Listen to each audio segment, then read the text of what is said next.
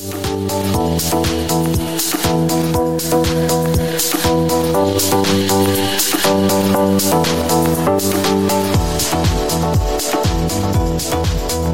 everybody. This is your host, Nathan Gassford, and you are listening to the Anointed and the Appointed podcast.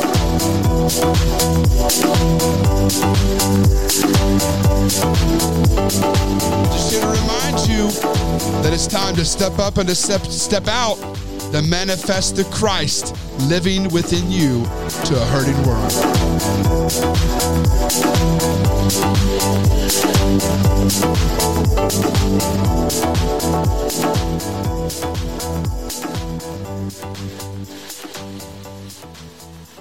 My friends, we're going to go ahead and get into this as well. It is week two, week two of faith foundations. Well, uh, did you know that that faith has a language? It has a certain way of talking. It's a language of life and a language of victory. Why? It's the language of the Father. Well, how do we know that? Remember, anytime someone says something to you, what does the word say about that? Not your opinion, not what you think. What does the Father think that He put into words that got into the Word of God? See, listen to this in Hebrews 11, chapter 3. Uh, chapter 11, verse 3. It says, Faith empowers us to see that the universe was created and beautifully coordinated by the power of God's words. He spoke, and the invisible realm gave birth to all that is seen. See, our words are used in faith or they are used in fear. Let's say that again. Our words are either used in faith or they are used in fear. They are either producing life or they're producing death.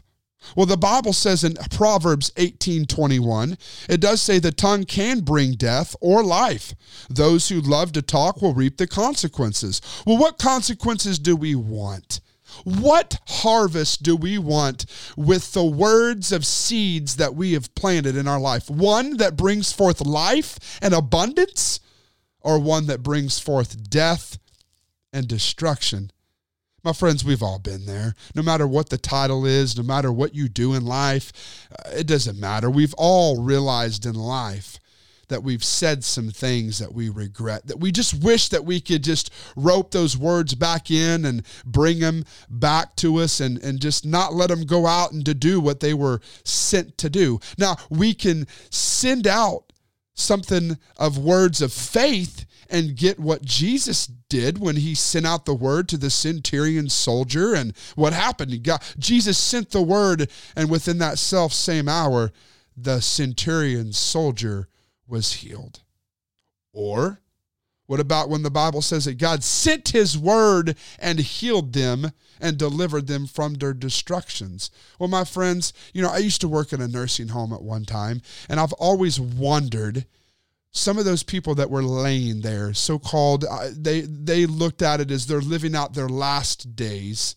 It makes me wonder how many of those people that lived in that nursing home stayed there at that time were they hanging on to words that were told to them when they were a little girl a little boy you know, words of uh, you'll never amount to anything. You know, I worked at a prison as well, and I, I saw men living out prophetically what was spoken over them. You'll never amount to nothing. If you don't get it right, you'll end up just like your dad or your uncle or your other brother that's in prison. Get your act together. You're worthless. You'll never amount to nothing. Well, my friends, tell me in the Word of God where that is spoken and where that is true about us.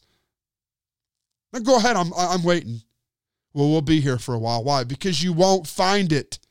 God is does not have that type of language, and He doesn't want His sons and His daughters to have that type of language either. Why? Because He just sat there and, said in Proverbs eighteen twenty one, the tongue can produce death or life. Well, God's tongue doesn't produce death; it produces life.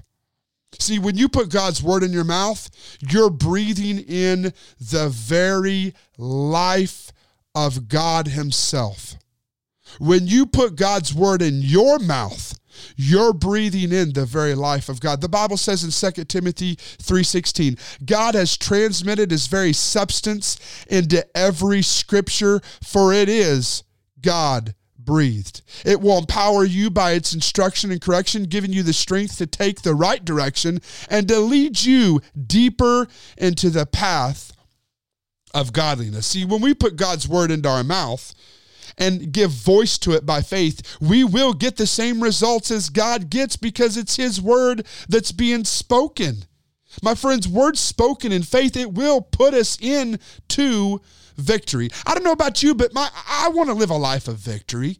I want to see the results of Jesus in my life, not just for me, but for those around me my wife, my daughter, my family, my loved ones, fam- people that I call family that are closer to me than even uh, blood. I want to see all these people walk in victory. The people that stand before that I get to minister to, I want to see a life of victory. Why? Because that's what Jesus died to give us. He died to get us back in to the family of God, sharing the same faith, the same life, the same nature. Life as God has it and Jesus has it has been imparted to us. See, the Bible says in Romans chapter 10, verses 8 through 10, I'm going to just remind you of how important having a way of language and talking and speech, the way the Father talks, is so important. This is how important words are. It says Romans chapter 10 verses 8 through 10 it says by the faith righteousness we receive speaks to us in these words of Moses God's living message is very close to you as close as your own heart beating in your chest and as near as the tongue and your mouth and what is God's living message? It is the revelation of faith for salvation, which is the message that we preach. For if you publicly declare with your mouth that Jesus is Lord and believe in your heart that God raised him from the dead, you will experience salvation.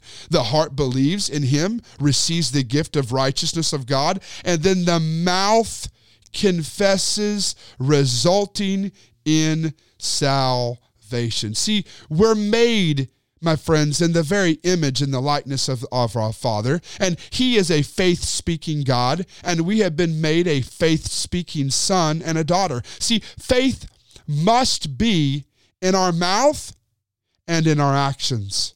Our actions must, must match our faith words. It must match our faith words. It has to. Then we will see the Jesus results that are found in the Word. I like what E.W. Kenyon said.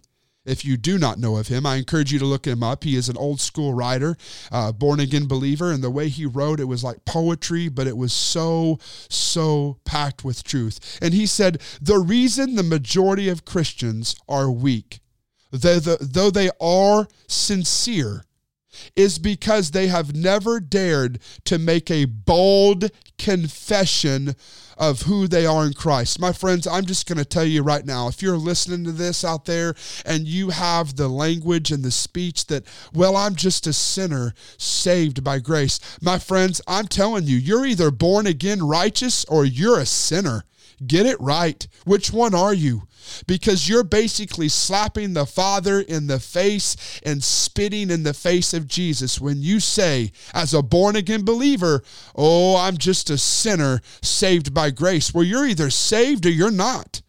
And that is not humility. That is not giving the Father credit for who He's made you. The Bible says that you are now the righteousness of God in Christ. My friends, you didn't do anything to earn it. Jesus did. You get it free as a gift by putting your faith in it. Now, again, I'm going to say that again. The reason the majority of Christians are weak, though they are sincere, is because they have never dared to make a bold confession of who they are in Christ. My friends, that bold confession in Christ is I'm the righteousness of God in Christ. I am a son of God just like Jesus. I share in the same life and the same righteousness that Jesus shares. Well, religion will tell you, How dare you speak like that? Well, they did that to Jesus. Jesus says, You know, when you've seen me, you've seen the Father, and they called that blasphemy. Who are you to say that? Well, guess what? Religion is going to tell you the same thing. When you dare to be a son of God that God created. See, nothing will establish you and build your faith as quickly as confession Well, I'll say this the right confession will build that faith. It will strengthen it. The wrong confession will make it wick. It'll make it very weak and sickly, so to speak. See, winning the word, the war of words, it's going to be necessary to win the fight of faith. I'm going to say that again. Winning the war of words is necessary to win the fight of faith. It, it, it will. Uh, 1 Samuel chapter 17, verse 37. Listen to this. David said, David said, The Lord who delivered me out of the paw of the lion and out of the paw of the bear, he will deliver me out of the hand of the Philistine. And Saul said to David, Go and the Lord be with you. My friends, he spoke in faith the outcome before he ever got to Goliath. Did you hear that? He put God's word in his mouth before he ever stood face to face with Goliath. He spoke in faith the outcome before he ever got to the giant. He spoke the word and sent it to the giant before he ever put that rock in that sling. He didn't run at his giant with his mouth shut. The faith language is bold and victorious. It has a backbone and it looks just like Jesus. The language of faith is the language of Jesus. Jesus did not stand before that tomb of Lazarus and said, Oh no, what are we going to do? Oh, I've waited too long. No, if anything, he said, I told you if you would believe, you would see the glory of God. In other words, he told Mary and them, he said, Listen, I told you if you would believe, you could have raised him yourself. Why are you crying? And then he went and he publicly, loud, on purpose, allowed them to hear his prayer. Oh, Father in heaven. And he looks around to make sure they're looking at him. I know you always hear me when I pray. Why was he praying like that? To let them know they could have done the same thing that he did when he said, Lazarus, come forth. My friends, those stories aren't written in the Bible for you just to look back on and go, wow, what a time. Man, that would have been great to live then. No, Jesus, the Holy Spirit on purpose put the Word of God together to inspire you to go out there and to do the same works. If not, what do you have to say about John 14, 12? When Jesus said, The same mighty miracles I've been doing, you're going to do in greater. Well, those same mighty miracles wasn't just feeding the 5,000. It was raising the dead. It was casting out demons and devils. It was walking on water. It was speaking to the storms. It was healing the sick, no matter what condition they stood before him with. My friends, I'm telling you as a believer, this is who you are. Maybe you haven't seen Jesus lately in you. Go take a second look into the mirror and see who's looking back at you. You are now flesh of his flesh and bone of his bone. You are the Christ in the earth, the anointed one, because he lives his life in you. There's more to you than meets the eye. Get acquainted with your new born again self, which is just simply Christ in you. Colossians 1:27. See 2 Corinthians 4, 4.13, it says, we have the same spirit of faith that is described in the scriptures. When it says, first I believed, then I spoke in faith. So we also first believe, then we speak. See, faith wants to speak, faith wants to act. Faith has a language, and it is a language of life. See, we now have the very faith of Jesus. So, what are we going to do with this faith? We better be believing the Word of God and then start speaking the Word of God to see any change in our lives. If our lives are going into a direction that we do not like, then guess what? We better check on what we've been speaking first.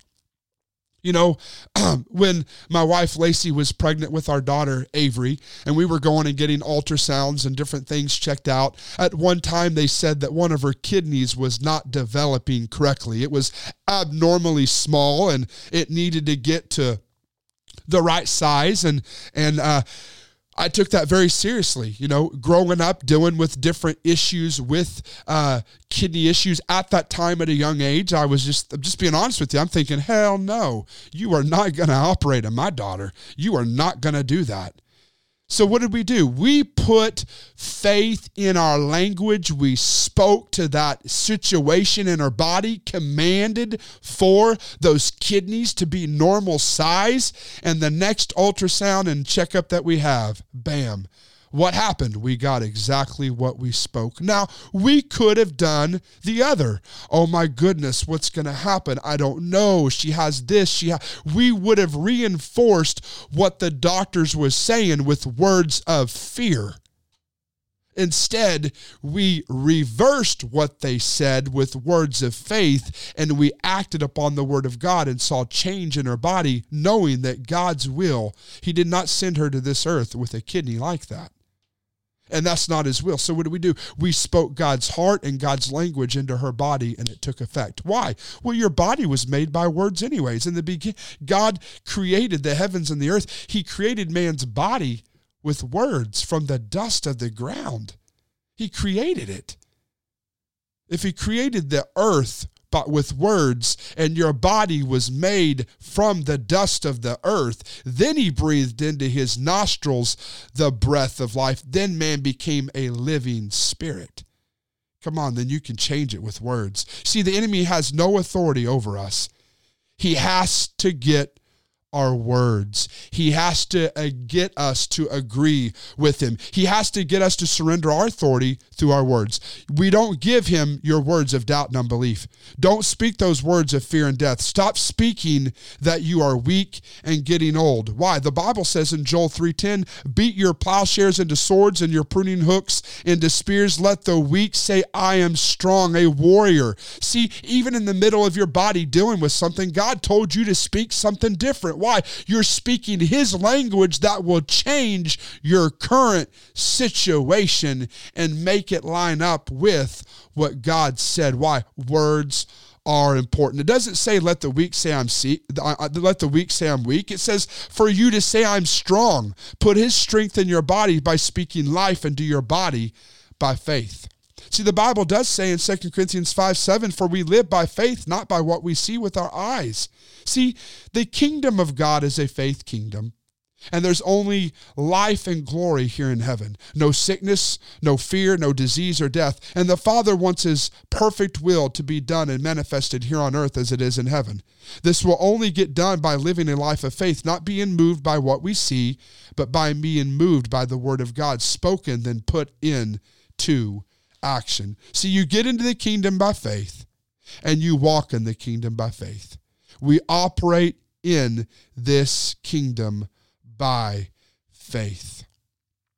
We get into it by faith. My friends, I'm telling you right now, you have the faith of God on the inside of you. And faith does have a certain way of talking, it has a certain language, and it is one that is victorious.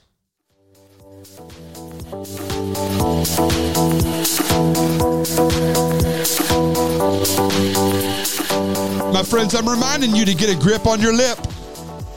Start paying attention to what's coming out of your mouth. Are they words of faith or fear? Belief or doubt? You choose, but if you want the results of what the word promises, we have to have the language of faith.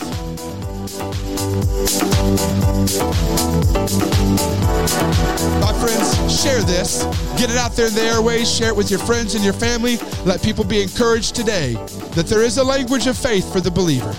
Thank you guys for listening to the Anointed and the Appointed podcast with your host, Nathan Gassford. Until next week, get out there and be the believer that you can, knowing that Christ is in you and go into a world showing them Jesus in you.